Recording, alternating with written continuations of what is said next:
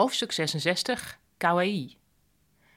In Japan heerst een schattigheidscultuur. Alles wat schattig is, is kawaii.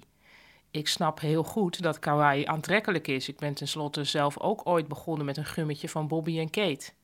Kawaii wordt meestal fonetisch geschreven in hiragana, waardoor je de herkomst van het woord niet meteen ziet.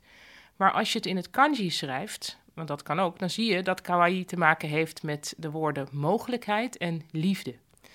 In het verhaal van Genji komt kawaii al voor, maar in de 10e eeuw betekende het nog zielig. En in modern Japans is zielig kawaiso, en daar zie je dat oude gebruik van kawaii nog in.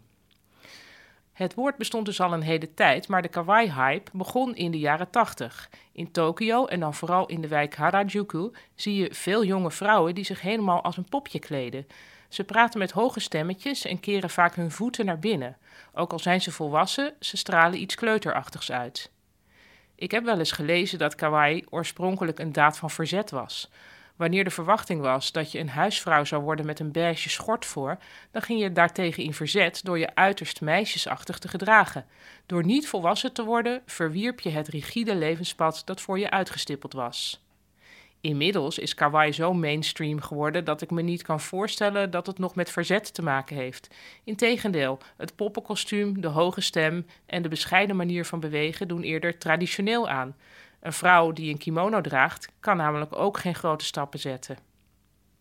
En terzijde, ik heb hier een tekening bij gemaakt die ik toch even zal beschrijven. Het is namelijk een boterham met een lachend gezichtje. Dat is een plaatje wat ik zag in Japan. Je hebt heel veel dingen die sowieso verschattigd worden. Dus dan heb je een brood en dan staat daar ook een plaatje op van een lachend schattig brood met roze wangetjes. En ook nog leuk om te weten, want brood is natuurlijk niet oorspronkelijk Japans. Het wordt pan genoemd, P-A-N. En dat is een leenwoord uit het Portugees, want de Portugezen waren er net even voor de Nederlanders. Waren wij er nou eerder geweest, dan had het nu misschien wel broden geheten.